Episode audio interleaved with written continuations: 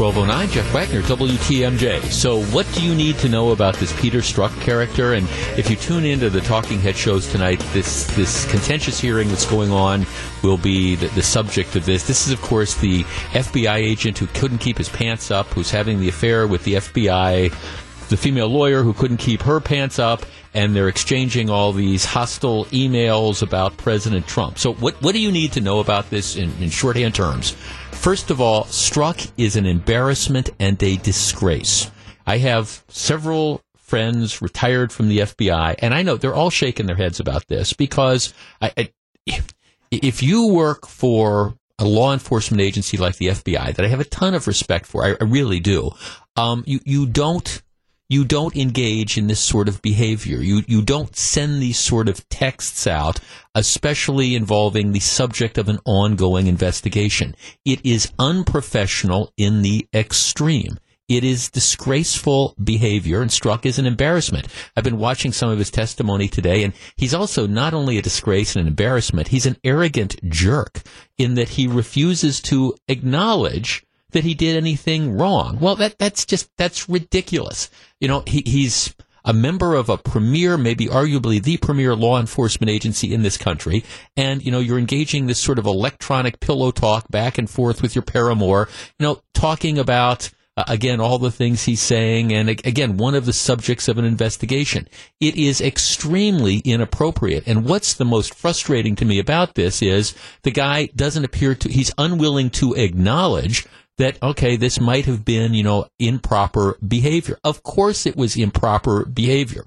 Now, on the flip side of this, do I think that this indicated the FBI investigation was compromised or anything. No, I'm, what, what you had is you had a, a runaway, out of control, arrogant jerk of an agent who was involved in this investigative team who had the impulse control of fruit flies and apparently was just just completely certainly not thinking very well about the ramifications of the things he was saying. Should he have been removed from the case? Absolutely. Should he be run out of the FBI on a rail? Absolutely. No question about this, no ifs, ands, or buts. Having said that, do I think that this indicates the larger point that the Robert Mueller investigation is going to be biased? No, I, I don't. What you had is a rogue, disgraceful agent, and and people on the left should be really careful about making this guy your hero because he's not worthy of it. He is a disgrace to the men and women who serve in the FBI and do such an exemplary job. He's a disgrace to the people, you know, who are supporters of President Trump, who are pointing to the fact that you've got this out of control, rogue, run amok FBI agent who's exchanging the, the pillow talk emails with his paramour. For those who say that this indicates a bias in the overall investigation, I don't think it does that either. I mean, what you have is you have two rogue employees of the FBI who are just sounding off to each other. Both of them need to be out of the FBI, period. No, no question about that larger implications? I, I just don't think so. And I, I think all you need to know about that. We have, I think, a really, really interesting show today. A lot of topics centering on the question of political correctness run amok. Let's get right to it. Gru, who is producing the show today and always, have you ever been to Wyoming? You have never been to Wyoming. You should go to Wyoming sometime. Wyoming is a wonderful state. It's the, the motto is they're the cowboy state. That, that's what they are. I, I have not been to Wyoming in years and years, but back when I was in college, I traveled all across the country on the national debate team, and there used to be a um, well, the, the season always used to start off with a uh, a, a two weekend swing. First, you'd go to first you'd go to Wyoming, University of Wyoming, which is in Laramie, Wyoming, and then you'd go down to um, uh, University of Northern Colorado, which is in Greeley, Colorado. But that's how it used to start. So, you know, we'd, we'd start the season, you'd, you'd, go out to, to Laramie, Wyoming. And I have, I mean, I, I remember nice open campus. Um, I, I liked the University of Wyoming and Laramie. Wyoming, the University of, their, their mascot, their nickname is they are the Cowboys, right? Just like University of Wisconsin has the Badgers, just like uh, Michigan has the Wolverines. Um, you know, Michigan State is the Spartans. In Wyoming, they are the Cowboys. If you go to the University of Wyoming, you are a cowboy. Just like if you go to the University of Wisconsin, you are a Badger. All right, that's the background. And it's not surprising that, you know, you're a cowboy if you go to the University of Wyoming, because like I say, it is the cowboy state. That is their slogan. The, the image, the logo that they have for the University of Wyoming Cowboys is a silhouette of a cowboy on a horse. The horse is bucking. I mean, think it's think kind of bucking bronco. Cowboy on a horse. The horse is bucking. Cowboy's got one hand on the reins and another his hat in the other hand. Okay, like the bucking bronco thing, like you see in the westerns. That is the logo of the University of Wyoming Cowboys because it is the cowboy state. Got it? All right. So where are we going with this? Why is this controversial? Well, the University of Wyoming has decided that they want to try to recruit. They're, they're doing this, this publicity campaign. They want to recruit people to come to attend the University of Wyoming. So they have a marketing campaign drawn to design to get more people to enroll. And so the slogan that they have come up with as part of this campaign is that the world needs more cowboys.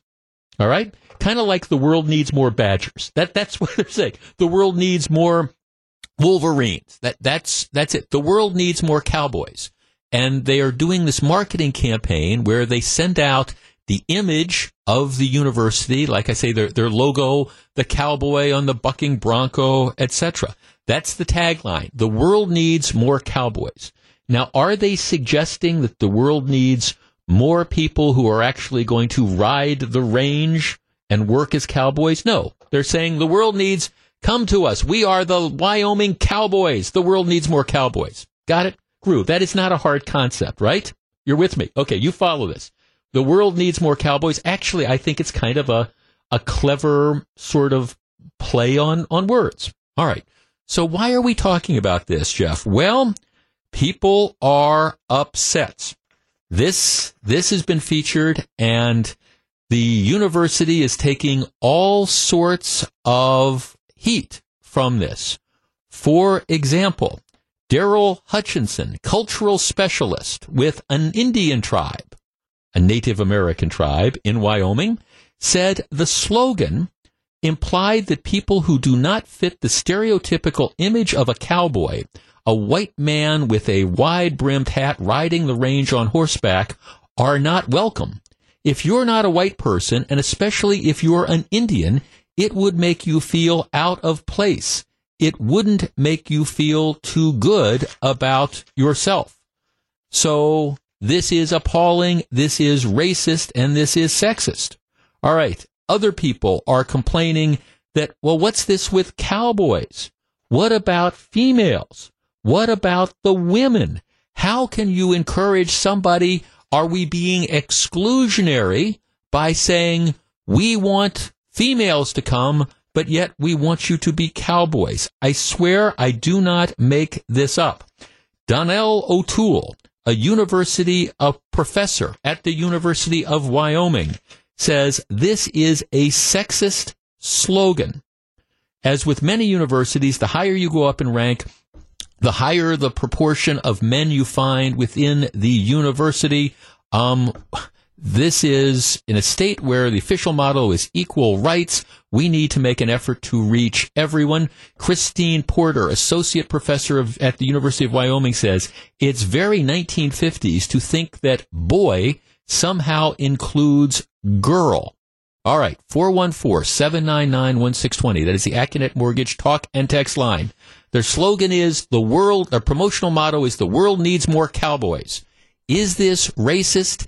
Is this sexist? Or are these people completely and totally out of their minds? 414-799-1620. That is the Accunet Mortgage talk and text line. We discuss next. If you're on the line, please hold on. Political correctness run amok or gee, you know, it is 2018 maybe cowboy is racist and sexist. We discuss next. If you're on the line, please hold on. 1218, Jeff Wagner, WTMJ. 1221, Jeff Wagner, WTMJ. If you're just tuning in, Wyoming is the cowboy state. The University of Wyoming is in Laramie. They are the Cowboys. So they go to root for the Wyoming Cowboys at football games and things like that. They are trying to attract more people to the university. So they've just launched a marketing campaign saying the world needs more cowboys. Sort of like the world needs more badgers. They are trying to attract people to come to the university. They are getting all sorts of blowback by, from professors and members of Indian tribes saying, this is racist, this is sexist. What do you mean the world needs more cowboys? What about girls? If you're a Native American and there are Native American tribes in Wyoming, you will be offended at being a cowboy. How can you market like this? Political correctness run amok or ah, do we need to be more sensitive to these things? 414-799-1620. That is the Accunet Mortgage talk and text line. My response, I, I, I hear about this stuff and I just want to say, you know, three words. Give me strength. Susan in South Milwaukee. Susan, you're on WTMJ. Hello. Hello there. Uh, yes, I have a niece who is a cowboy in Wyoming, a great niece, and uh, she trains horses on a ranch and shows them, and she's very proud to be a cowboy. She went to school in Illinois for this uh, and loves every minute of it. Well, well, right. I mean, I mean, I, don't think anybody necessarily thinks thinks of this as being a, a, racist or a sexist term. It's just kind of a generic thing, and it's been the mascot since Wyoming was there. For goodness sakes, I mean, I don't know. Are, are we offended that we would say, "Hey, the world needs more badgers"? Who's going to get offended by that? For goodness sakes. Well, I don't think anybody should be offended uh, by that term. It's a cowboy is generic. It depends, right there were a lot of of uh, Native Americans who were cowboys. Yes, it, that doesn't mean that you're be, you're you know uh, belittling them by calling them a cowboy. Uh, it's yeah. what their job was. Well, well, right, right. Thanks. Exactly. It, it's right. It's one of these generic terms. I mean, get, get this. Okay, the, here's a woman. Her name is Christine Boggs. She's the co-chairman of the Committee of Women and People of Color at the university. Give me a break. Okay, she says, well, I'm not criticizing cowboys, but if we're striving to be a diverse university, exposing our students to a broader scope of ideas, we have to invite them in a more positive, inclusive way. Oh, give me a break. All right. They are the cowboys. So that means that, you know, anybody, now look, I understand there's always the politically correct and they're, they're perpetually offended out there who wake up every morning looking to be upset about something. But you seriously mean to tell me that somebody who sees this slogan trying to attract people to the university says, gee, I'm a female and I'm going to be offended because I, am not going to go to Wyoming. It's not inclusive because it's, they're, they're inviting me to be a cowboy and I'm a, a girl or a woman. Or again, then, then it gets even more bizarre when you, you have, okay, well, the, the Native Americans, gee, they, they can't be cowboys? I mean, who thinks up this stuff? Let's talk to Paul in Reedsville. Paul, you're on WTMJ. Hey, Jeff, um, about this name, uh, do we not have teams called Celtics and Irish and Vikings? Well, the Fighting Irish, note, right, Notre Dame. Let's say Notre Dame does the same thing. Welcome. You are now the fighting, a member of the Fighting Irish. I mean, are we supposed to be offended by that if you get accepted to Notre Dame? Gee whiz, I, I hope not. But if you are, then maybe you ought to not go there. Well, yes. Common sense says no, you know, but. Hey. Well, well, right, exactly. No, thanks. I mean, okay, I, I don't like badgers. Badgers aren't, they're not the friendly image. You, you've, you ever been attacked by a badger? I mean, they got teeth, they growl at you. I don't know. I, well, I'm going to be offended. They're calling me a badger. Oh, how, uh, this is just absolutely terrible about this. I, again, of all the different stupid things to be upset about, I, I have to tell you that this takes the cake. And, and this is a huge controversy at the University of Wyoming. How dare you come up with a marketing campaign encouraging people to, to want to be cowboys because that's not inclusive. Well, I will tell you, I mean, I guess my response would be snowflake. If you are offended by this, maybe what you need to do is go back into mom's basement and blow up that plastic bubble to protect yourself from what's going on in the real world. Freddie in Milwaukee. Freddie, you're on WTMJ. Hello. Thanks for taking my call. Yes, sir. Hey, listen, uh, if these people that are making these comments would ever look back and do a little history work, they'd find out that in the bull riding circuit and in the bronc riding circuit, there are Native Americans in that in that uh, mm-hmm. sport, and they're also national champions. Yep. Yeah. And also, there are some women that are in bronc busting too in the rodeos. I don't. I haven't seen any in the bull riding yet, but I know there's some that are in, in bronc busting. Yeah, uh, right, right, exactly, and that's just, and thanks to that, that's sort of that is the generic term for this. Our text line's exploding. Mitch writes, in fact, many Native Americans have been cowboys, both both vocationally and Wyoming grads. These people are idiots. Well, yeah, that that's exactly what this is. Uh, somebody else texts. It just goes to show you that it's always something. Um, yeah, it's always something, and a lot of times it's something really stupid. Someone texts in, surprise, someone hasn't said that horse is being mistreated in the logo. Again, I um, I appreciate that you know there there are real feelings and there's real issues of racism and sexism. But come on, here's another text. This country honestly gets offended over every little thing. I say remove all mascots, remove all images, remove all slogans. God forbid we hurt someone's feelings. This is getting ridiculous. Um, yeah, but this is, of course, the issue that is out there. Political correctness run amok. That is actually a theme of today's show. Stick around. 1228, Jeff Wagner, WTMJ. 1235, Jeff Wagner, WTMJ. So very glad to have you with us. Let's see. Um, the Brewers continue their road trip. Next stop, Pittsburgh to take on the Pirates. Jeff and Lane have the call. Our Brewers game day coverage starts tonight at 6:30. Sponsored by Catholic Financial Life. Be sure to check that out. Brewers continue to have the best record in the National League, even after you know kind of a disappointing loss last night in extra innings in Miami. In addition, they continue to be a game and a half ahead of the Chicago Cubs, which is uh, tremendous. All right. Um, Grew producing the show today, and always John Schnatter. Do you know that name? Do you know who he is? Papa John, exactly. He is the founder, or was. He is the founder. He was the chairman, and he was the public face of the pizza chain Papa John's. Um, now you might remember, you know, Papa John's had a partnership with the NFL, and remember you'd see all these ads, and the ads featured Peyton Manning and some of the more recent ads featured J.J. Watt, and you had Peyton Manning, and you had Papa John, John Schnatter. He, um, he, well, came under a lot of criticism last year, last November, because as the, the NFL's national anthem crisis was kind of blowing up, you know, the players not kneeling. He he went out and, and he publicly committed what was apparently heresy. He said that um, you know he he thought that um, one of the that the NFL's poor leadership in handling these demonstrations during the national anthem uh, protest that that had that had hurted that had hurt you know Papa John's business. That's that's what he said. He said this is the NFL has not handled this right, and and I, I think it's hurt my, my business.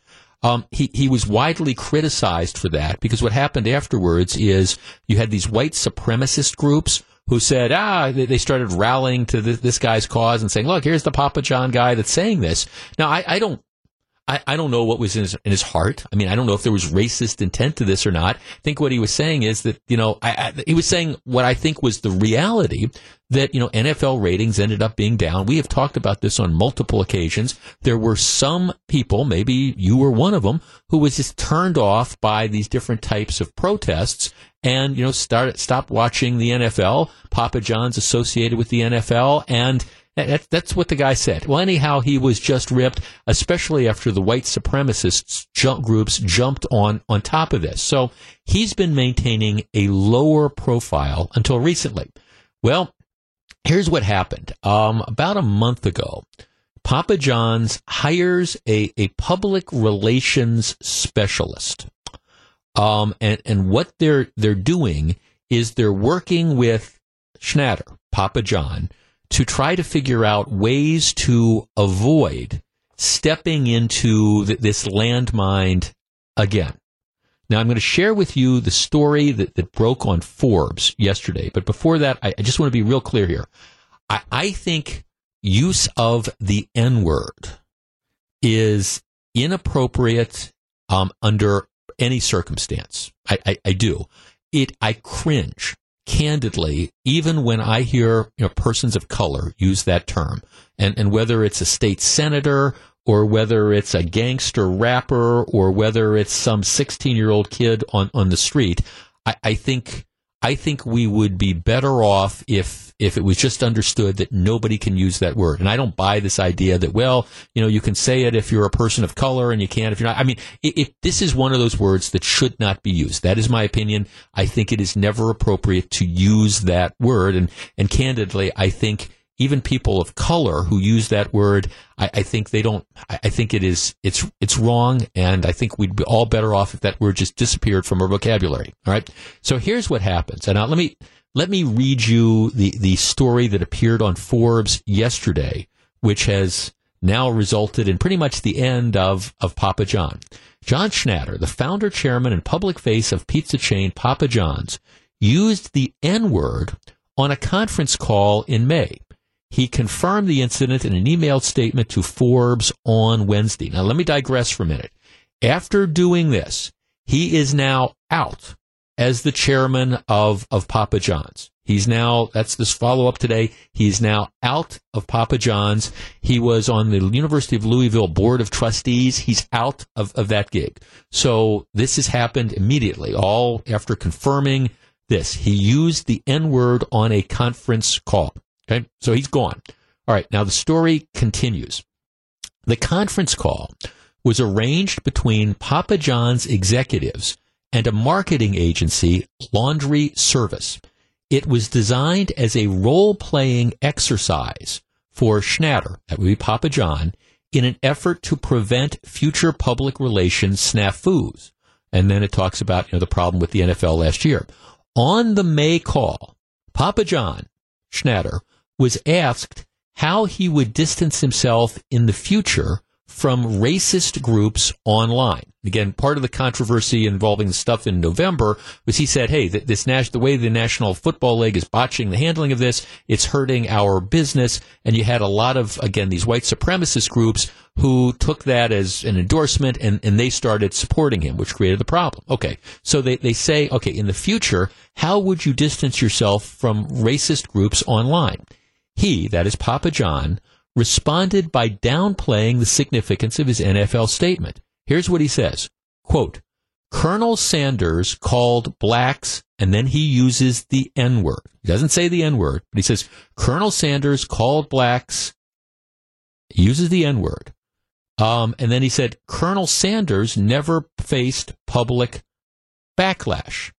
So he, he uses the N word but he doesn't he's not using it to direct it at any group or an individual. You know, they're talking about these public relations stuff, and I think he's he's kind of frustrated and he's throwing up his hands and he says, "I, you know, Colonel Sanders used. I mean, this is what the, the term that he would use, and he never faced any public backlash. But he did. He didn't say the N word. He said exactly what the N word is." Um, he also reflected on his early life in Indiana, where he said people used to drag African Americans from trucks until they died. He intended for the remarks to convey his antipathy to racism, but multiple individuals on the call found them to be offensive. After learning about the incident, laundry service owner, that's the PR firm, moved to terminate the company's contract with Papa John. All right, here's what he said yesterday afternoon.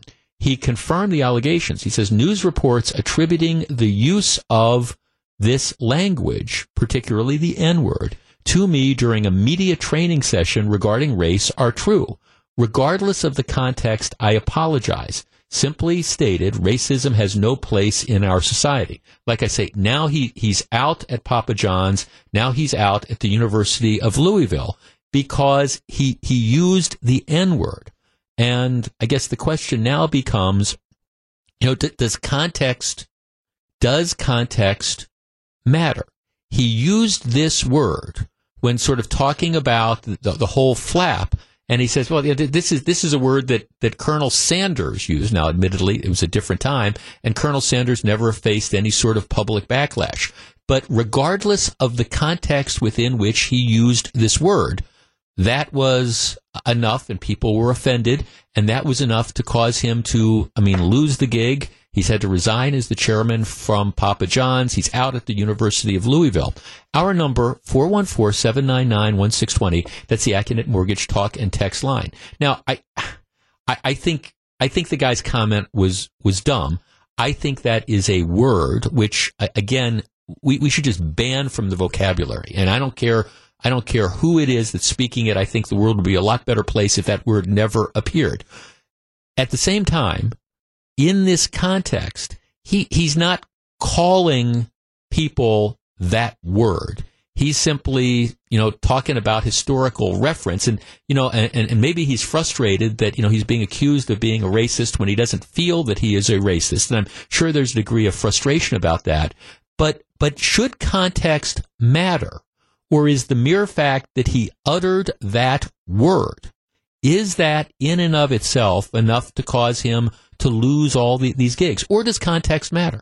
414-799-1620. That's the Accunet Mortgage talk and text line. Oh, look, I, I, I don't know Papa John one way or the other. I don't care one way or the other whether he loses his gig or, or whatever. But, but does context, does context matter at all? Is he being treated fairly?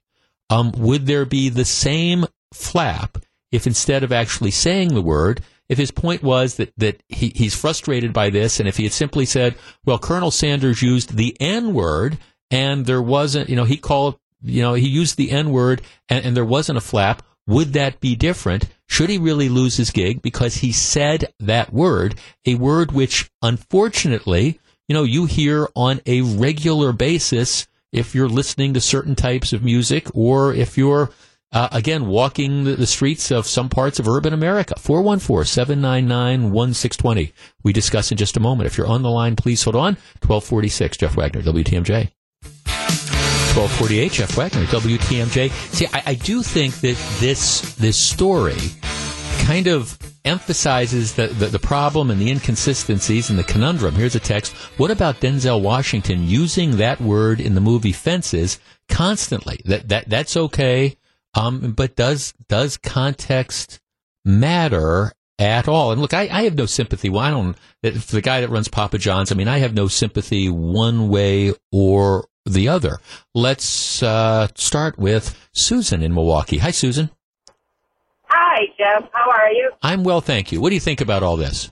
I think that context does not matter. I think that in this day and age when um, racism is alive and well, and people are dying, and people are worked up over it, super sensitive. I think that people in positions of power, like Papa John's man, um, they need to mm-hmm. be more careful, be more aware, be more sensitive. Don't use words like that. If he were to have said, uh, again, instead of actually saying the word, if he had said, just use the N word, and made the same point, Colonel Sanders used to use the N word all the time and there was never any backlash. Would you have felt that that was worthy of, of, of him you know, having to step down? I do, because to me, he's defending Colonel Sanders and him using that word, and it sickens me. So, yes, I do. Okay, thanks for the call. 414 799 1620. That's the Accunet Mortgage talk and text line. I mean, I don't, I don't know I, I don't. I mean, I don't. I don't know that. I don't know that I interpret what he's doing as a defense of Colonel Sanders. Uh, you know, using that that term. I guess maybe some people can interpret it that way. I sense that this was a frustration that that's that, that he feels that he was unfairly singled out, and the fact that white supremacist groups jumped on his his criticism of the NFL for its reaction to the the kneeling controversy. That that's the sense that that I get. But but the reason the reason he's getting all the heat now isn't a defense of Colonel Sanders. It's a use of that word for actually saying that word, which, by the way, I agree is I agree is offensive, and um, but but unfortunately, you, you hear this all the time in our society, and you hear it in, in different sort of contexts, perhaps different contexts than were used before. 414-799-1620. Let's talk to Chuck in Milwaukee. Chuck, you're on WTMJ. Hello. Hi, Jeff. Hi, Chuck. Well, I think we've entered a dangerous period.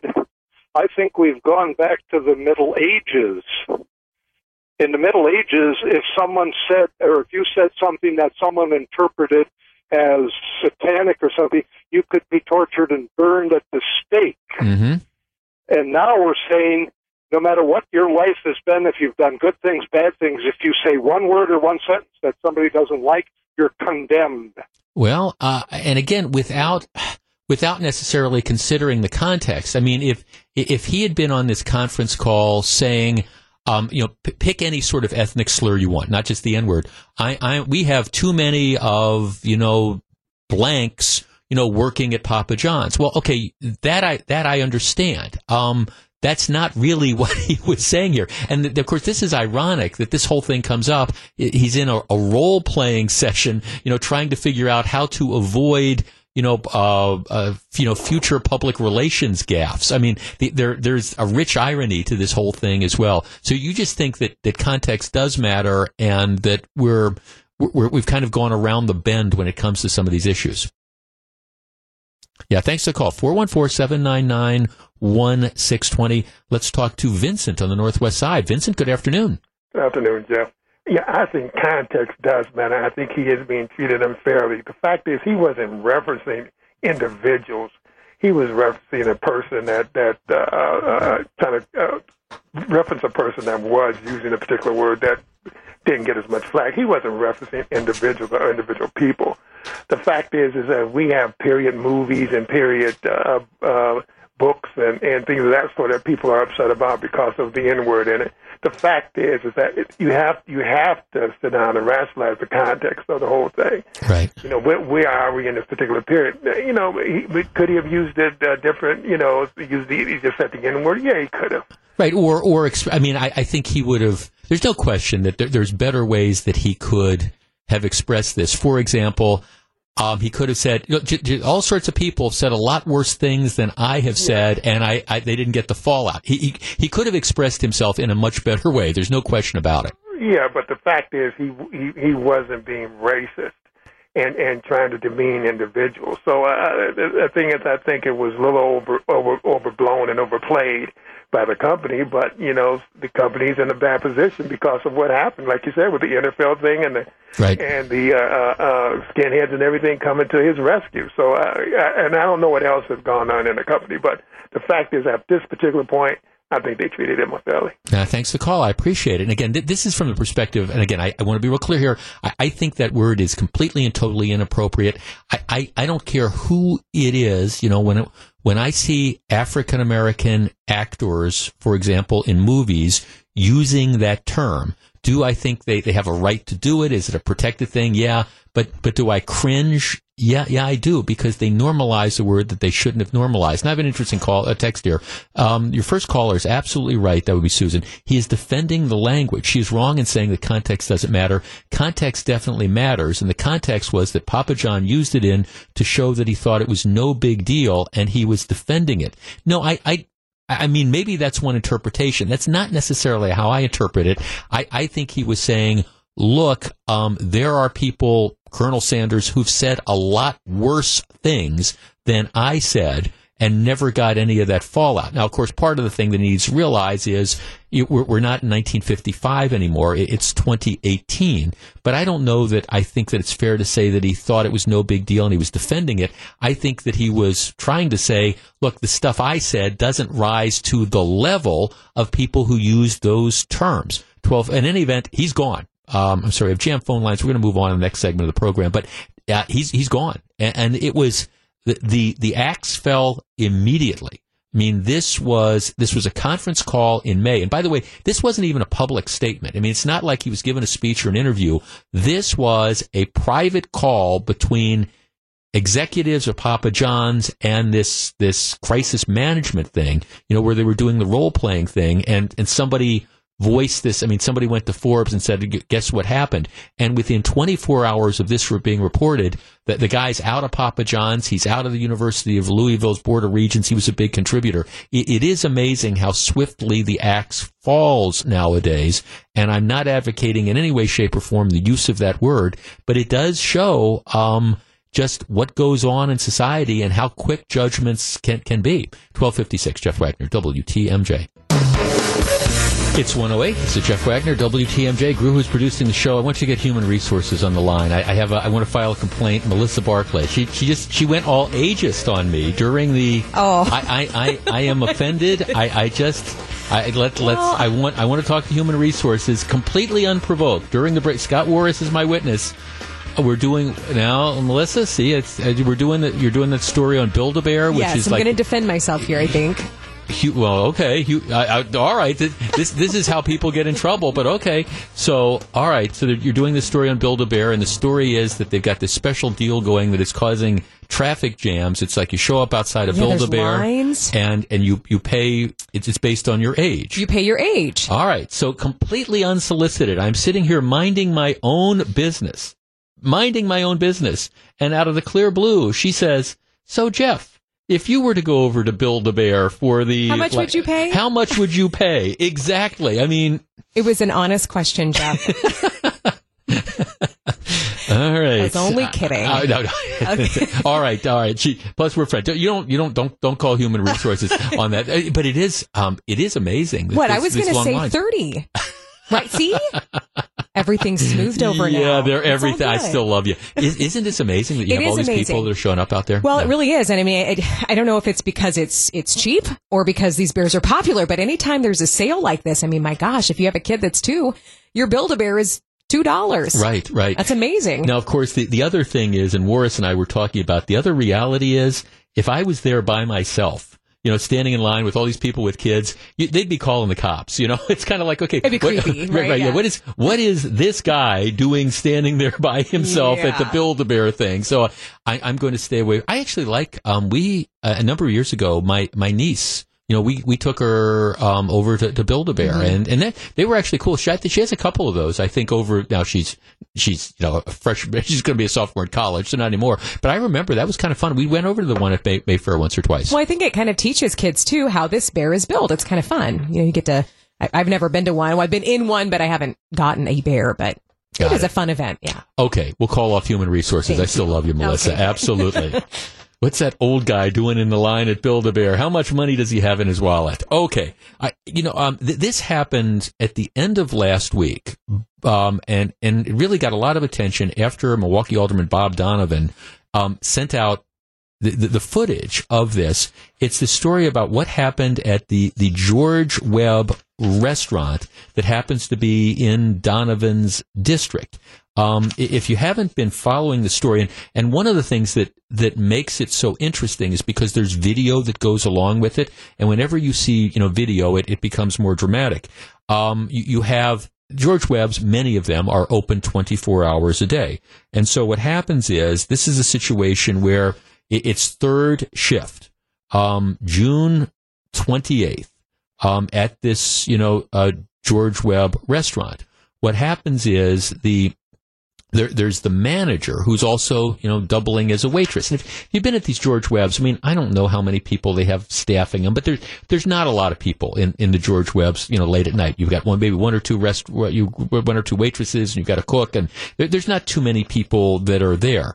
Um, so what happens is that the manager is is waiting on a guy who's who's like a regular customer, um, and all of a sudden, um, she gets she gets um, she gets punched.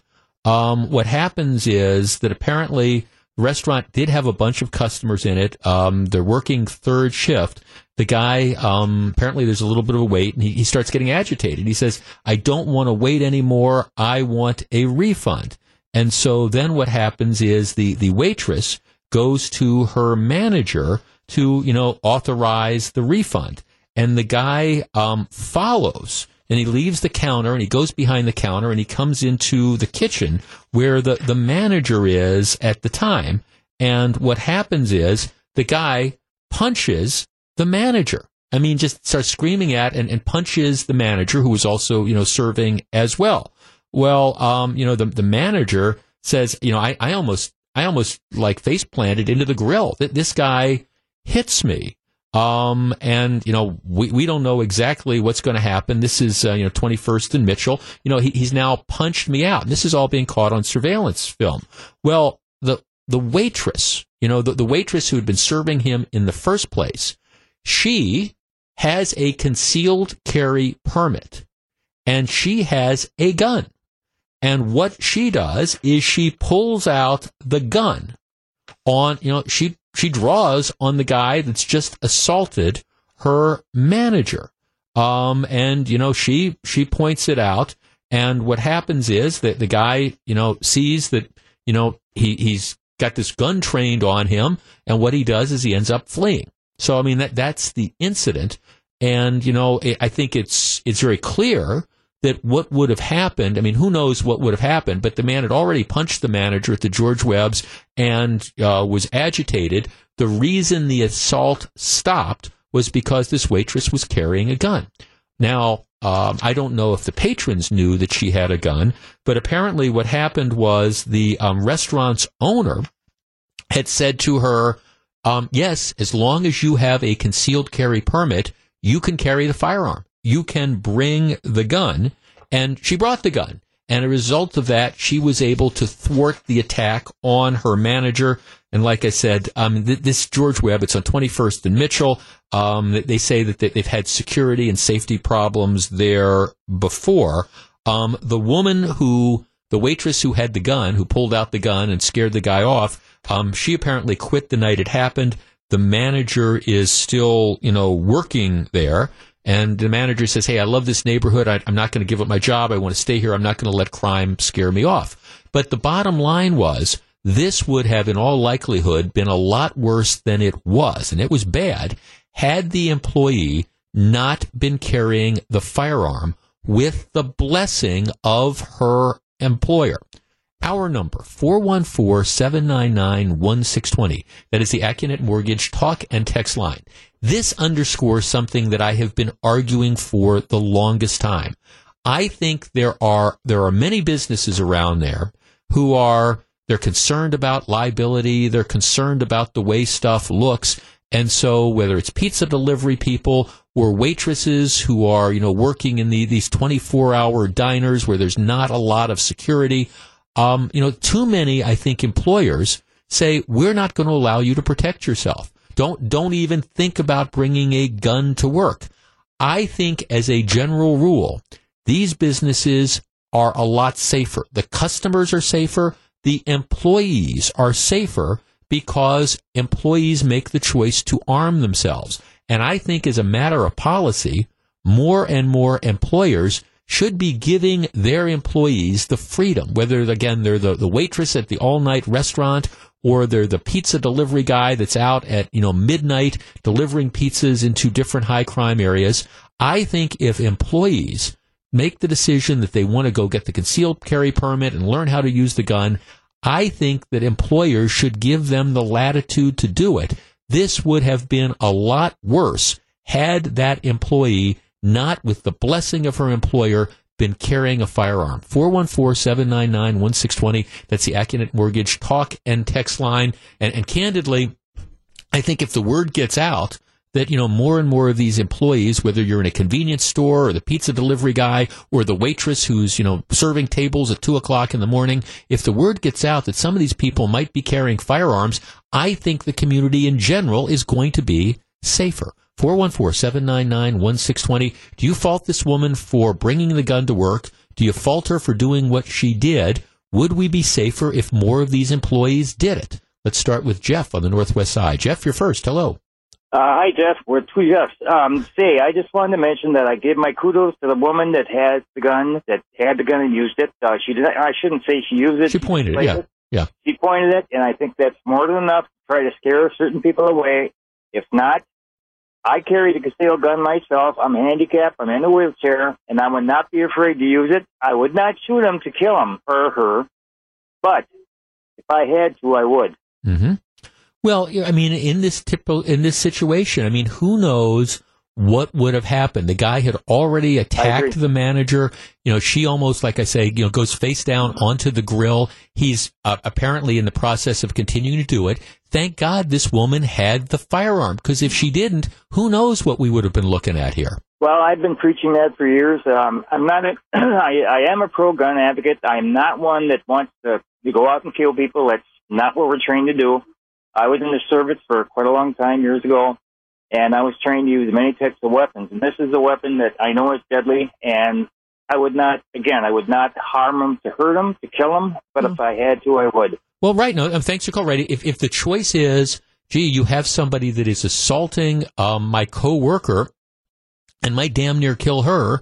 Or, you know, what, what am I going to do? She, this is the manager, is extremely lucky that that employee had that firearm. 414-799-1620. Um, back with more calls in just a moment. I think number one, this woman at the George Webb's was a hero, this waitress. And, and number two, I think employers should be rethinking their policies, particularly in situations where you have your employees in dangerous situations. You know, you're working at that convenience store at three o'clock in the morning. You're exposed working at the all night diner or whatever. I, I think, you know, if there were perhaps more guns around, things would be safer. We just continue the conversation next. It's 119. This is Jeff Wagner, WTMJ. 122, Jeff Wagner, WTMJ.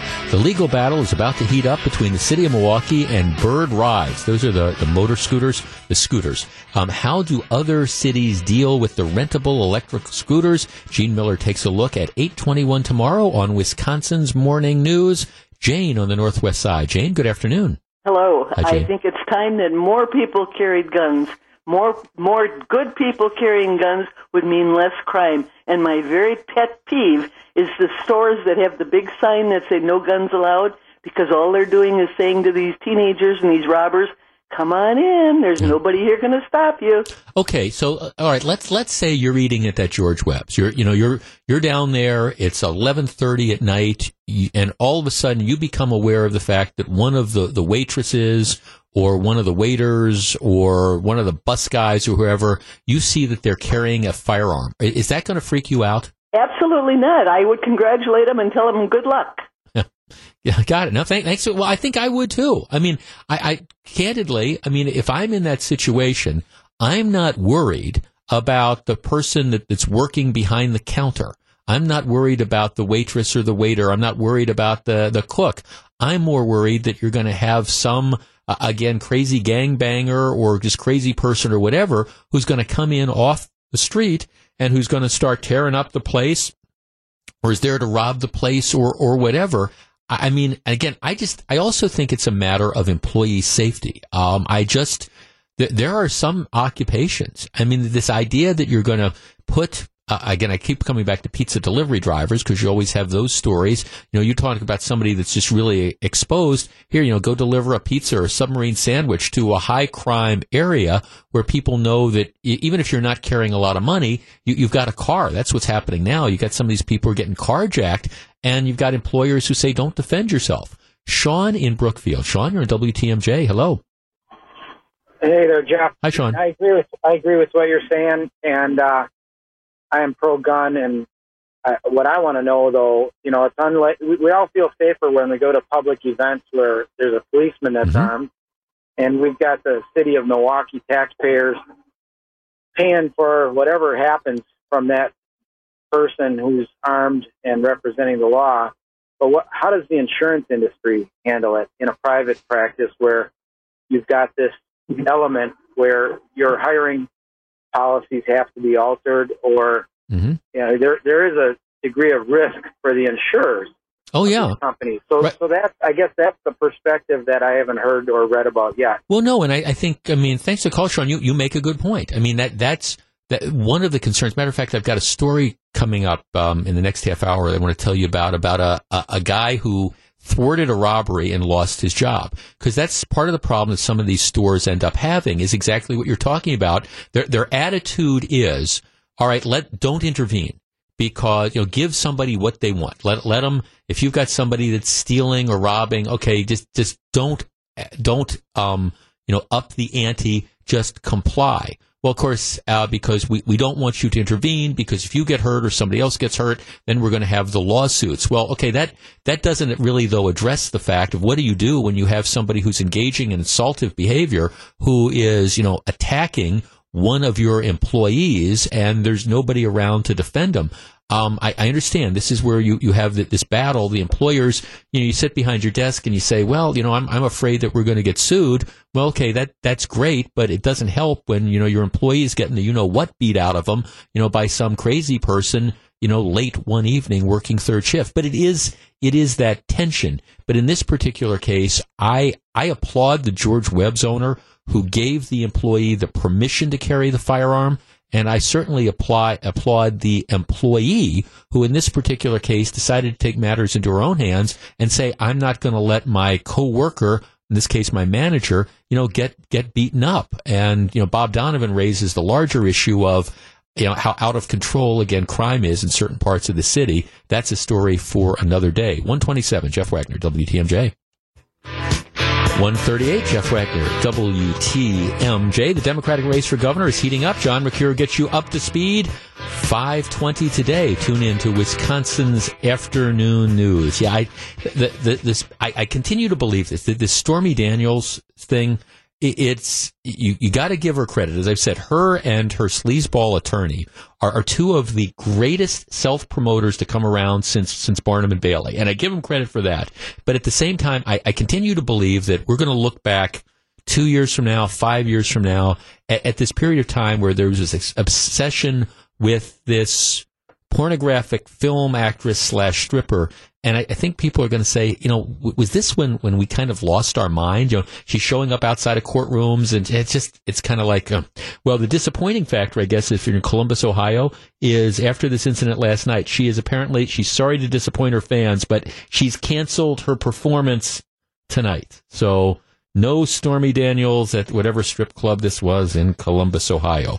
All right. Um, we, we just discussed this thing that happened a couple weeks ago and the fallout involving the George Webb waitress who had the concealed carry permit. Here's here's kind of the flip side of this, and I I, I label this this topic "No good deeds goes unpunished" because I, I want to get your reaction to this. All right, um, there's this place in Tallahassee, Florida, and it doesn't matter where it is because this could happen here.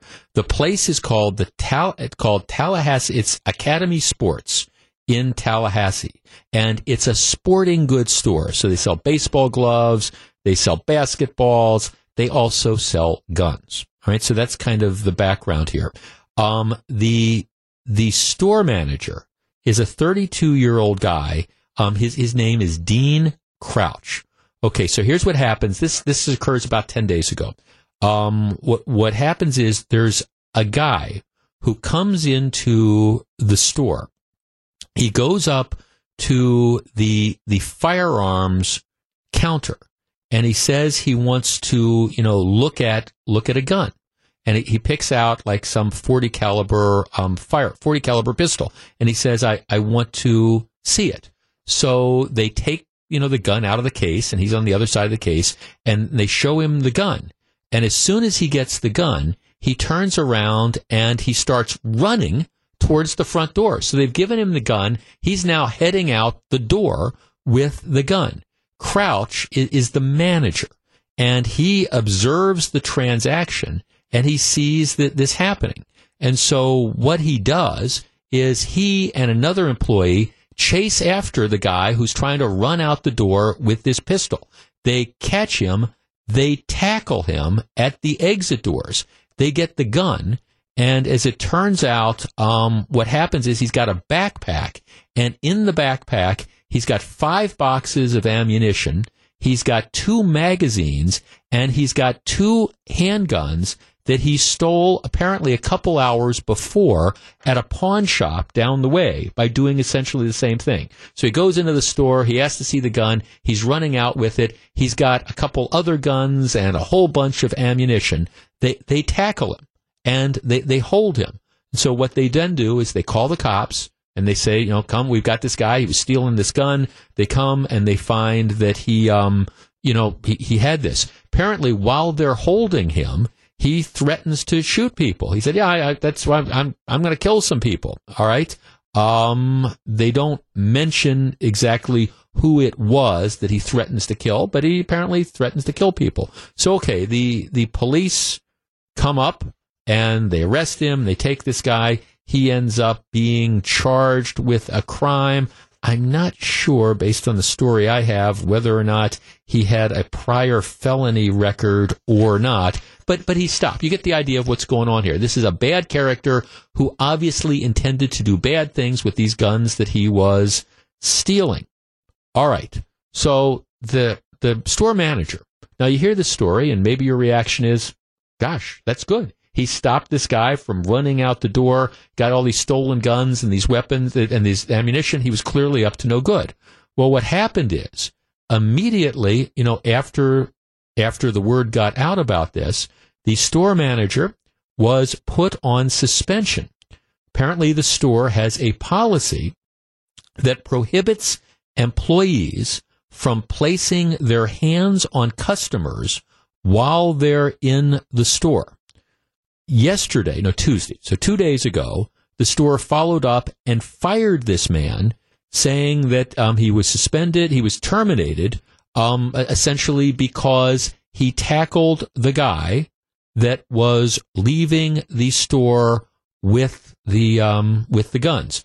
Um, so the man is now unemployed. He's got a wife and two small children. Um, he said, okay, he's now lost the job.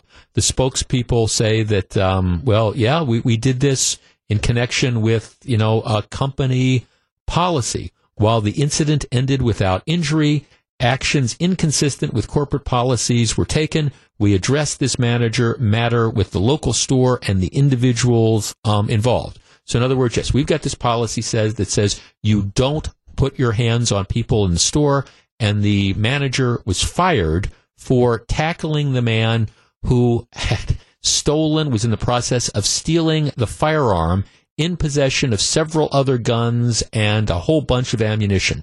Let's tee this up. 414-799-1620. That is the Accunet Mortgage talk and text line. All right, you've got rules. The rules say you're not supposed to touch employ- people, customers when they're in the store. Should this man, simp- the manager, simply have stood by? Should he have watched the thief run out into the night with this stolen gun? And we now know he had a bunch of other stolen guns and a bunch of ammunition. Would it have been responsible for him to stand by and simply watch and allow this crime to occur?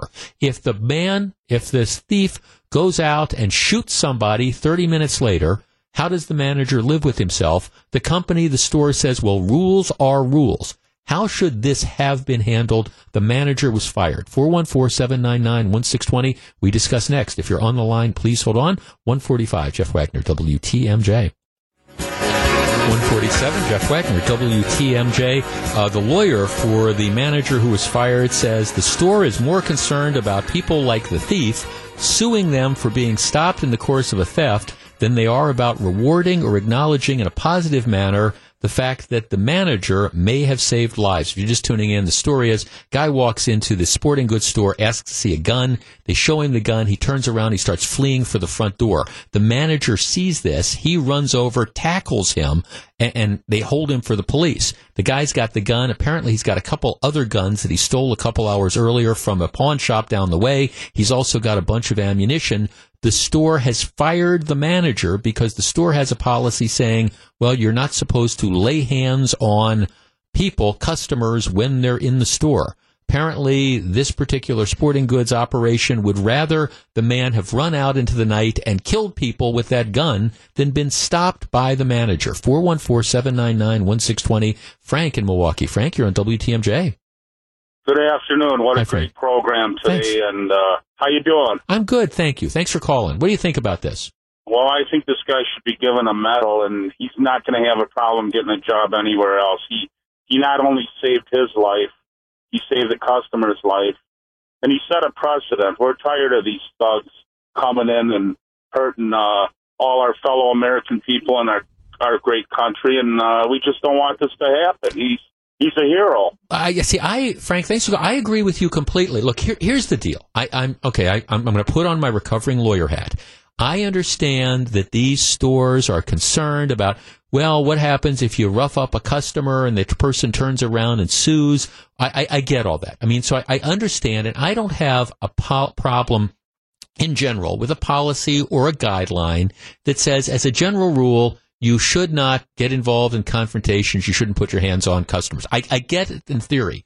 At the same time, um, this rules are rules mentality drives me crazy. There should be exceptions to every rule. In this particular situation, the manager, at least in my opinion, is is I agree with Frank. He's an absolute and total hero. When you're, t- you know, you're not talking about somebody that shoplifted some gum and ran out the store or a baseball glove. You're talking about somebody who was stealing a gun, who had stolen other guns, and apparently was preparing to do something with them. The manager thwarted that crime. He perhaps saved lives. It is appalling to me that the pinheads and the bureaucrats at this particular store or in the store management or corporate or whatever are unable to recognize that under these particular circumstances, regardless of what the overall rule is, this man did the right thing. And I think, you know, you can say, all right, here's what I think you do. You whistle him in to human resources. First of all, you know, we, we have this policy, and just so you understand, as a general rule, you're not supposed to do this. But under these circumstances, all's well that ends well. Here, we're giving you a promotion and we're giving you a bonus. You have made the community safer. You are a hero. That, in my opinion, is how the store should have handled this. Greg in Whitehall. Greg, you're on WTMJ. Hello. Hey, good afternoon. Good First afternoon. time calling. Good. I love, love your show. Thanks for calling. I Uh, appreciate it a lot. I personally worked as a assistant manager in a store similar to Academy. Uh, we sold firearms. We had a, a sign on the front door that said concealed carry uh, is allowed in the store. We also had a store meeting with uh, management, and we were told if anyone comes in to do damage to property or patrons or even employees, we were not allowed to grab a gun and defend anyone. If we did, we would be fired on the spot. Okay. So, so if if you've got a guy that's shooting up the store and killing other customers, um, don't do anything to defend yourself. Well, that's a heck of a that's a heck of a message that the store is sending you. It certainly is. My like my son, who's an Army Ranger, he says it's always better to be judged by six than or judged by twelve than carried by six. Well, I, I mean, thank. I mean, see, and that, and I understand that this is the lawyers. I, I get it. This is well, well, we don't want to be sued. We don't want to have this problem. So I understand the rule, and I, I think as a general, as a general concept, it is a good rule. But you have to be able to look at these things as other than black and white in this particular situation. Now, maybe again, maybe if the guy is stealing a baseball glove and he's running out the door, maybe that's a different sort of scenario. Maybe if it's a 12 year old kid that's ripping off a softball and you go tackle him, okay, maybe that's a different situation. And maybe the punishment for violating the rule is you fire him. I, I accept that. But that's not what happened here. You had a desperado who'd stolen a gun who was making the way for the door. I have a text here who, who raises, texter who raises the absolutely great question. Jeff, could you imagine the ramifications this manager would face for not doing anything if this idiot would have shot up a school or something? Absolutely. Think about that. And this is what you'd love to say to the, to the, again, the pinheads who run the sporting goods store, Academy Sports. What if, what if the manager had seen this happen, had seen this 40 caliber pistol being stolen, had an opportunity to stop the man from running out the door, but had just simply let him run out the door. Let him run by.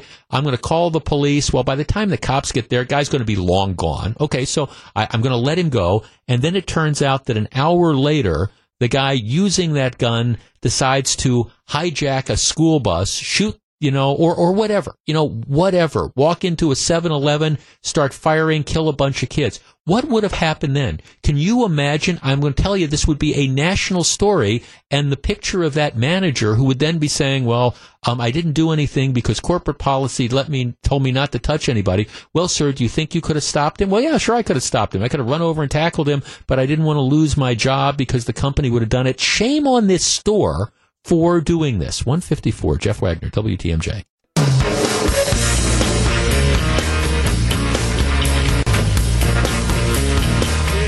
It's 209. This is Jeff Wagner. So very glad to have you with us. All right. This is, it, it's a story that if it happens, it's very, very good news, but there's, there's always that but. There, there's this asterisk, and, and I want to discuss it with you. We are, we are looking at a job explosion in southeastern Wisconsin. You know, you, you have, there's now the groundbreaking on the Foxconn facility. I, I understand that some people want to make it a political issue, and if this were Jim Doyle and Barack Obama who had brought Foxconn to Wisconsin, a number of the harshest critics would be instead the biggest cheerleaders. But you know, you I, I get it.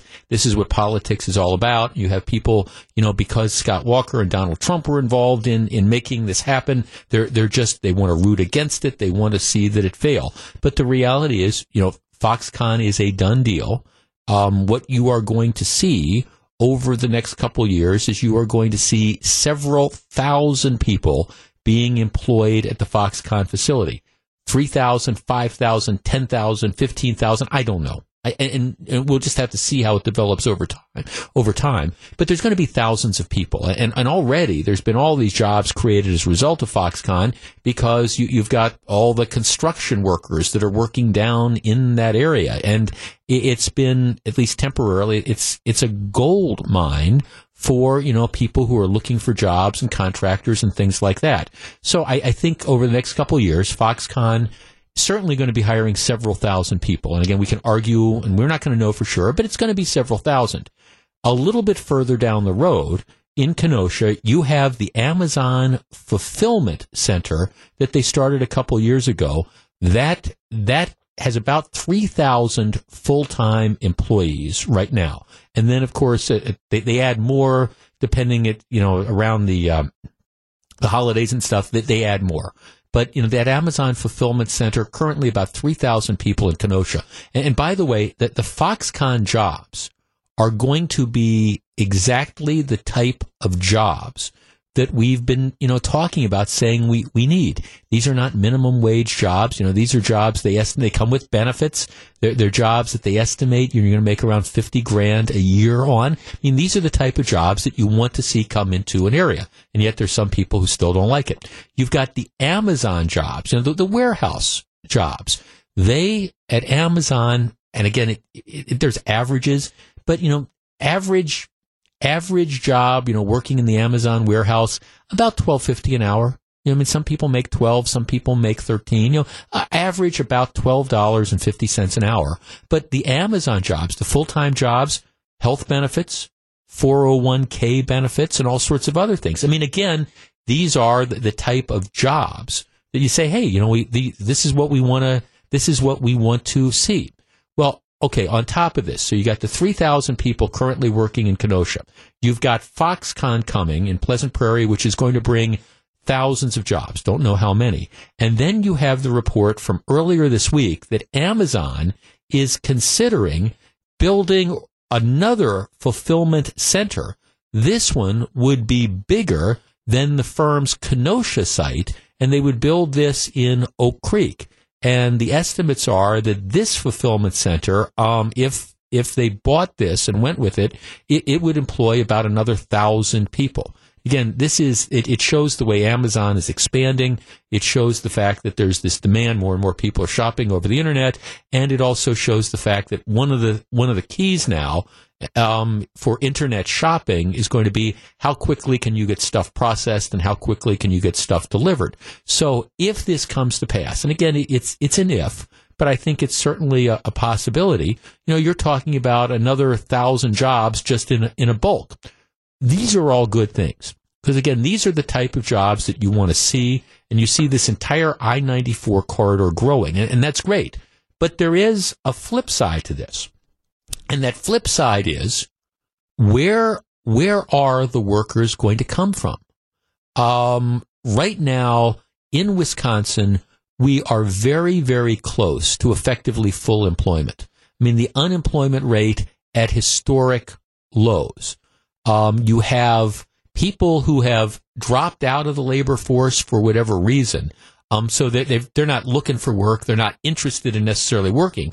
But among the people who are interested in working, you know, you have, you have record levels of employment. So there's not like there's this huge labor base to draw from. It's not like years ago when you were looking at seven or eight or nine percent unemployment. It's effectively right now, everybody who, or almost everybody who wants a job can get a job. Now it might not be exactly the job they want.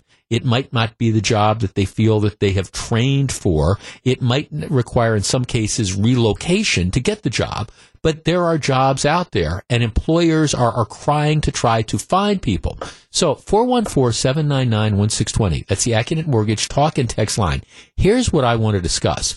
As Foxconn develops, if Amazon comes and creates another thousand jobs, with all this other stuff that is going on in this area, are we going to be able to find the people to fill all these various jobs? Do we have the available labor force? Are there enough people out there that want to work? Or is this going to be the problem that, that kind of stops this all in its tracks? Not that the jobs aren't available, but we can't find people to fill the jobs. 414 799 1620. Will we be able to staff all these new businesses that are coming in and setting up in southeastern Wisconsin? And if so, how are we going to do it? What do you think? We'll discuss next. 414 799 1620. It's 215. This is Jeff Wagner, WTMJ. 218, Jeff Wagner, WTMJ. The stage will be packed tonight for the Democratic gubernatorial debate. Uh, yeah, there might be more people on stage than are actually watching it. Who will emerge as a leader? Gene Mueller gets analysis at 721 tomorrow on Wisconsin's Morning News. Let's talk to Dave in Waukesha. Hi, Dave. Hey, Jeff, how you doing? Good. Okay, we, we've got potentially all these businesses coming to southeastern Wisconsin. Do we have the workforce to, to man those businesses? I think for those types of businesses, yes, I think absolutely. I mean, it's just, obviously there's logistical issues and things like that. Um, but for, like I was telling your screener, Mm-hmm. um, there's a big swath of people out there, myself included, that you know are, are in their 50s um, and rose to a level of you know starting sweeping floors and working yourself up to executive level CEO, you know, Right. whatever. And it's you know, especially without a degree, man, I can't. It's hard to find anything. I mean, Mm-hmm. to be perfectly blunt, and to be, you know, I can't, you know, survive on twelve fifty an hour. I mean, it's just not going to cut it. You know, that type of thing. I got a mortgage and things like that. Sure. So, but I mean, as far as for younger people entering the workforce, especially coming out of school, yeah, I think it's, it's a huge opportunity. I think you'll be able to fill it. It's just a matter of, I guess, getting them to where the jobs are. I think is going to be the biggest problem more than anything. Yeah, I, I agree with you completely, Dave. One of the things about, about Foxconn, putting aside Amazon for a second, that I was so frustrated with when there was this debate going on in the legislature is if you want to look at where at one of the one of the areas of this state where you still have the pockets of unemployment, it, it's Milwaukee County in general, and certainly the city in particular.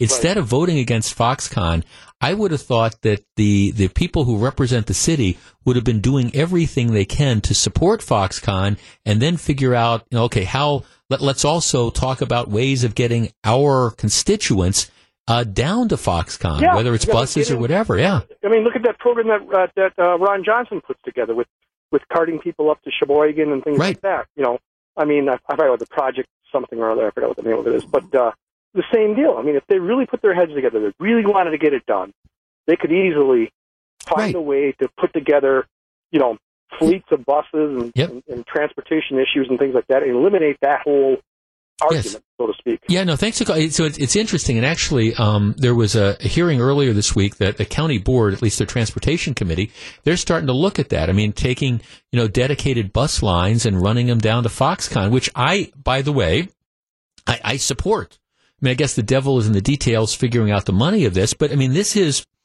the the the key thing now is we have gotten to a point in southeastern Wisconsin where we've got the jobs. And so now the key thing is connecting those people who might be looking for jobs, connecting them with uh, again the area where the jobs are. And and if that means, you know, running running buses or you know adding freeway flyers or whatever, do it. I mean, I that's to me that's the easy thing. But this is I, I think you know when you hear the stories about Amazon being willing to come, I, I think the, the answer is yes, we want to embrace this. Now, I also understand this is going to be a challenge for other employers because here's what's going to happen. Let's say Amazon builds in Oak Creek, all right, and let's say Amazon is paying twelve fifty an hour or whatever. Well, I, I clearly realize that some of the people that are going to go to work for Amazon are going to leave their current employers. Maybe you're working at some other facility and you're making 11 bucks an hour. Now you hear, hey, the Amazon is in Oak Creek. I can get down to Oak Creek. I, I like the idea that I get benefits. I like the idea I got a 401k plan and they're paying 1250 all right, see you later, boss. Well, okay, that's going to create a ripple effect because there is going to be some sort of poaching, I guess would be the term I would use. So, I mean, it is going to make employers, I think, have to be a little bit more aggressive about this, but that's a good thing. I mean, that, that's, that's a good thing. It also, I think, makes it really clear that there's jobs that are out there for people to, to get if they want to work. Steve in Waukesha. Hi, Steve. You're on WTMJ. Good morning, Jeff. Good afternoon. Yes, sir. Good afternoon, sir. I'm going to have to completely disagree. Okay. I am dead set against Foxconn. I think it is the perfect example of horrible planning for Southeast Wisconsin. Um, to think that we're going to send people by bus to get down to either Foxconn or Amazon okay. um, is going to, number one, uh, create more congestion problems between here and Chicago. Um, think of all of the semis that are now going to be jumping onto I 94 to be able to deliver goods and services to Amazon or Foxconn. Mm-hmm. Um, there is no adequate housing within that area to support the labor force. So you've got a problem with, okay, you've got all these people who want to work, but where are they going to live? Well, okay, let's talk about it. I mean, okay, Amazon is, in Oak Creek. I mean, I, I, is it that really? Is it that? And and Foxconn is in Pleasant Prairie. I mean, is it really that much of a stretch to say if somebody lives in the city of Milwaukee? I mean, what's what's the commute? A half hour, something? Maybe maybe slightly more than that. Is that really that ridiculous a commute? I, I'm thinking more in terms of LA.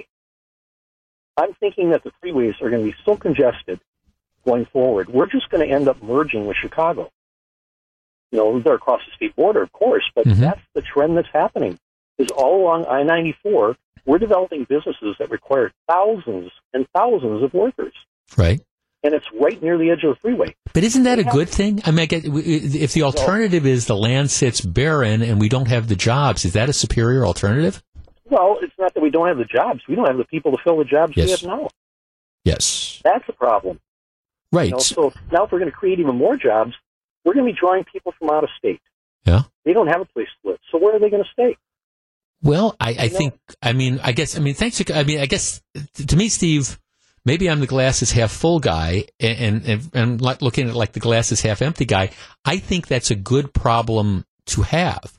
I mean, I, I think it's, it's good that instead of being a net exporter of people, I think it would be, be good to, to have people coming into this area. And if that means as a connection of that, you have, you have okay you, you let's say you've got 5000 people for the sake of argument that, that want to move to wisconsin to, to work at you know this place or they want to work at foxconn for the sake of argument. All right and and there's not enough existing housing in the immediate area. Well what's going to happen? You're going to have developers that are going to come in they're going to build apartments. I mean that's kind of the way sort of the free market ends up ends up working, you know, you're, you're going to have, you know, growth. Now, candidly, I guess I look and I think, you know, Foxconn or, or Amazon, they're not so far away from the areas where you've got, you know, the, the problems to the extent that there is a problem with unemployment that you, you know, you can't, you know, run extra buses. Th- does that mean you might have to expand the freeway? Ah, yeah, but I, that's, that, that's a good problem. I guess I would argue that that's a good problem to have and that the market generally, you know, takes care of these different situations. I mean, a lot of these businesses, why are they looking at developing along that I-94 corridor? Well, because there's a lot of land available. It's been underdeveloped. You do have that access on the freeways. Um, does this mean that you're going to need more infrastructure? Yeah. But I guess if the alternative is, okay, we, we have the infrastructure, the alternative is either we bring people here, we become a magnet, and people start working and paying taxes and buying goods and services, which I think is a good thing, or you kind of let it sit barren. I, I'm going to opt with, okay, let's deal with the problem of prosperity and figure that the market's going to take, uh, take over. Because again, if you have all of a sudden two or three thousand people that have moved from out of state here and they're looking to, to live um, close to Foxconn or, or close to, you know, the Amazon facilities.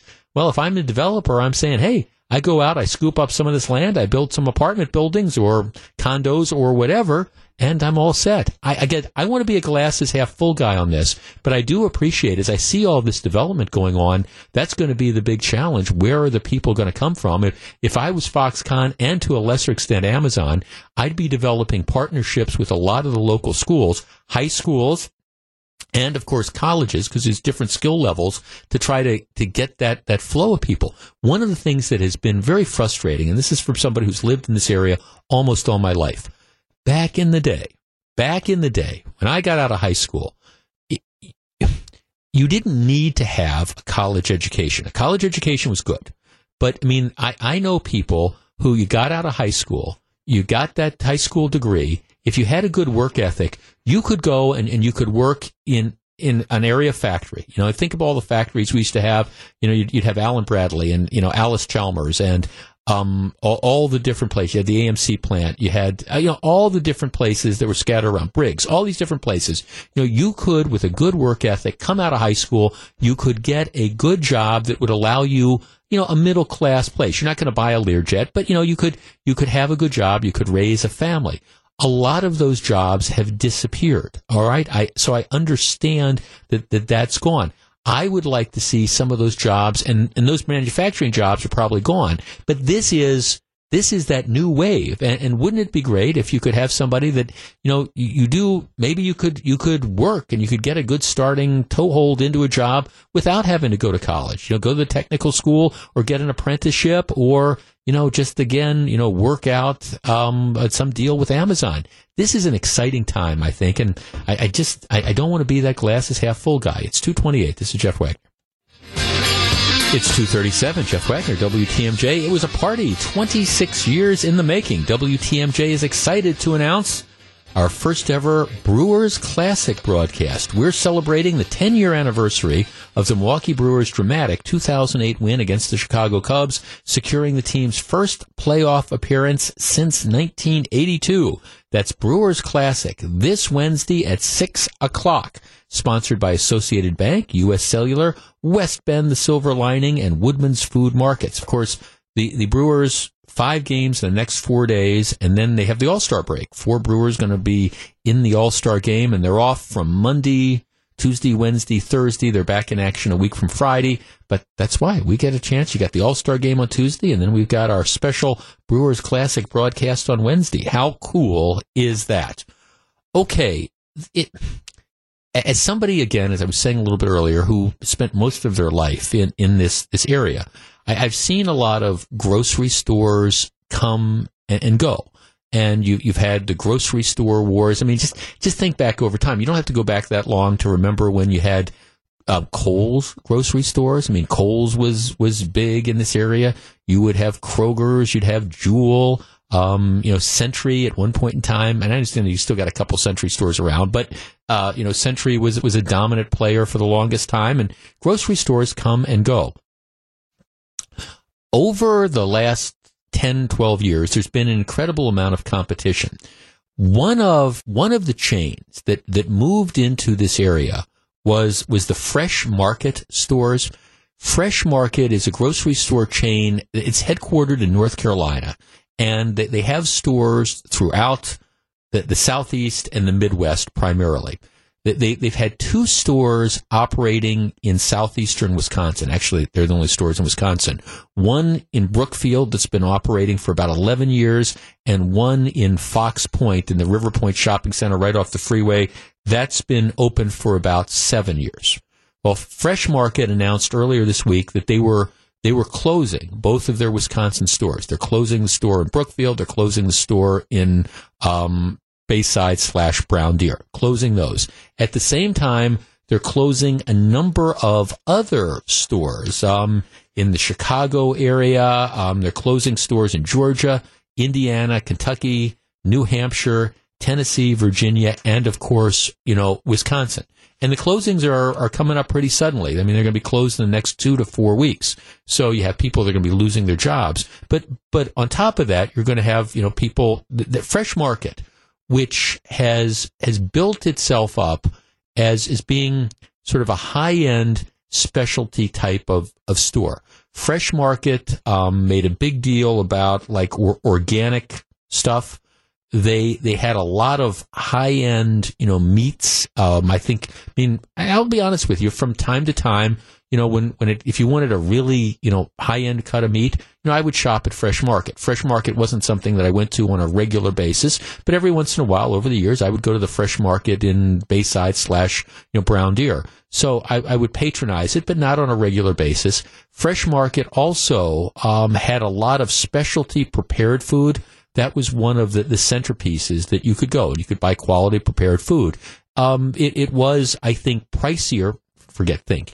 It was definitely pricier than a number of the other options that were there. But at the same time, um, it, it was a it, you, you got quality, I think, in general when you went there. But it was a high end, what I would describe as a more specialty series of stores. That model doesn't appear to be working, at least not as much as it did, as evidenced by the, the closing of the two stores in southeastern Wisconsin, both in areas where if you thought there was disposable income to support it, th- those would be the areas. And yet those stores didn't make it, and a number of stores in Chicago didn't make it, and Fresh Market is retrenching. Like I say, they've announced the closing of stores suddenly all over the country. At the end of this, they're going to be left with a much smaller geographic footprint, but they think about 161 stores across the country.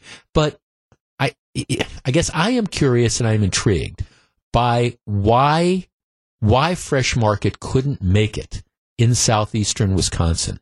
Our number, 414-799-1620. That's the Accunet Mortgage talk and text line. You know, what happened? You know, this, these stores came into the market, you know, with a, with a big splash. Here, we're, we're going to offer you quality. It's going to be the high end stuff, high end meats, the specialty prepared foods, the fancy produce. Yes, you might pay a little bit more, but, you know, we believe this is what the customers want. What happened? What went wrong with Fresh Market in southeastern Wisconsin? I've got a theory, but if any of you shopped at Fresh Market or didn't shop at Fresh Market, you know, why was that? What went wrong? What was wrong with the model? Because I think maybe that tells us where grocery shopping is going to go in the future. What happened here? 414-799-1620. If you're on the line, please hold on. It's 243. Jeff Wagner, WTMJ. 245, Jeff Wagner, WTMJ. Journal Sentinel has an update. This Build-A-Bear thing at Mayfair, they, they, they, had to close their lines. And apparently this was such a successful promotion all across the country. Uh, Build-A-Bear, per local authorities, we cannot accept additional guests at our U.S. Build-A-Bear workshop locations due to crowd and safety concerns. We have closed lines in our U.S. stores. We understand some of our guests are disappointed. We will reach out directly as soon as possible. The Mayfair store, which usually opens at 10, opened at 845. By 10:30, it had closed the line to new guests. At first, the store turned people away. Then it offered people $15 coupons. At Mayfair, there were more than 1,000 people in a line that snaked all the way around the balcony on the second floor of the mall, from the Build-A-Bear store to the Macy's end of the mall, and then back on the other side. About 50 people were allowed into Build-A-Bear um, at the time, and apparently they were um, unprepared for the turnout. Well, that's a successful promotion. All right. The flip side of this is Fresh Market, which came in with a lot of fanfare, came into the Milwaukee market a number of years ago, opened two stores. Um, it, it's, they're closing in the next couple weeks. Uh, a failure. They're closing stores all over the country, as a matter of fact. What happened? John and Slinger. John, you're on WTMJ. Hey, good afternoon, Jeff. Hi, John. Hey, I, I really think a lot of why these high end uh, marketplaces don't do well is because you're really dealing with a frugal market. And I'd like to preface that with I used to listen to a, a local radio station uh, in the area back in the 80s and 90s that used to have a recipe show every morning. And almost everything that you would get for recipes either had cream of celery, cream of mushroom, Mhm. cream of something in it. And I think that's a heavy, I think that's the Eastern European mentality. They're frugal. It's about comfort food. Um, and as a former chef, you know, people just don't eat, you know, they don't cook. They don't cook for themselves. They don't eat fresh. If it's not out of a box or out of a can, and if it's not quick, they don't know about it. I yeah, but you know, but one of the things that Fresh Market was was going for too is that that high end prepared sort of food. I mean, that's one of the things that they had that they were, trying to use to differentiate themselves between some of the other grocery stores. agreed. But again, I think it comes right down to being frugal and not wanting Right. to pay for that. You could you could put that across the board with all kinds of genres. Um, Mhm. And I, I, I really think that's the big thing. You know, I don't think it's about not knowing. I don't think it's about being ignorant to eating healthy. I just think it comes down to what's simple, what's quick, Right. what's easy. What did mom do? What did grandma do? This is what I do.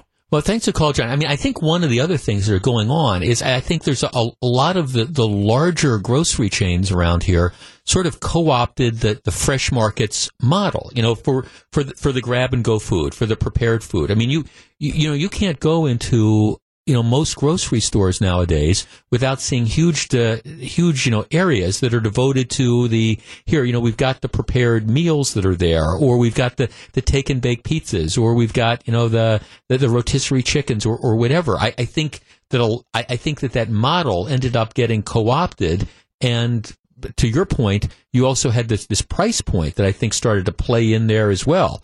Uh, Gina in Milwaukee. Gina, you're on WTMJ. Hello.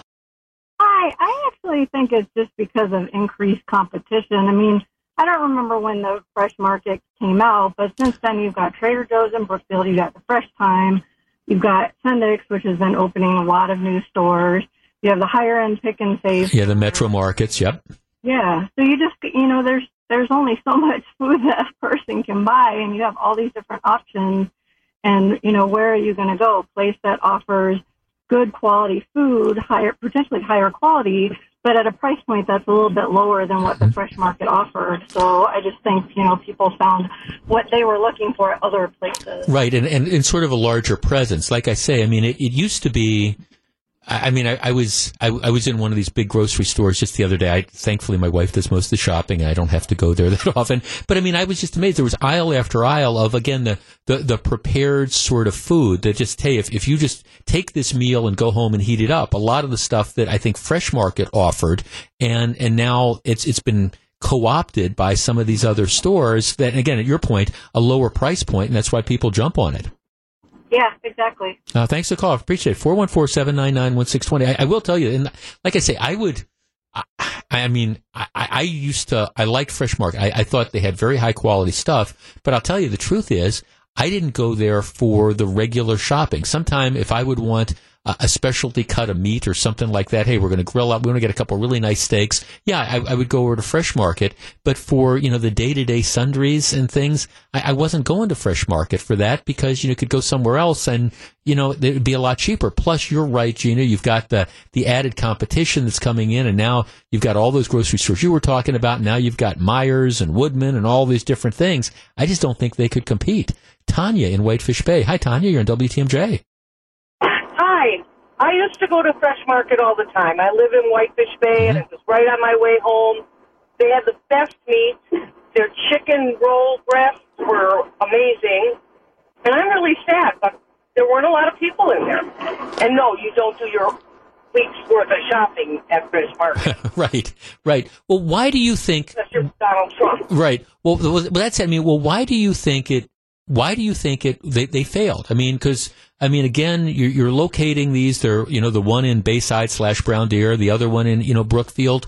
Um, so you're in an area where there's theoretically at least a little bit more disposable income. If, if they offer that higher quality, why why didn't they work? Uh, you know what? They worked for me, but apparently, um, I was one. I, I think I told your screener I was like one of four people in the store, and they couldn't Right. sustain business with me and the other three.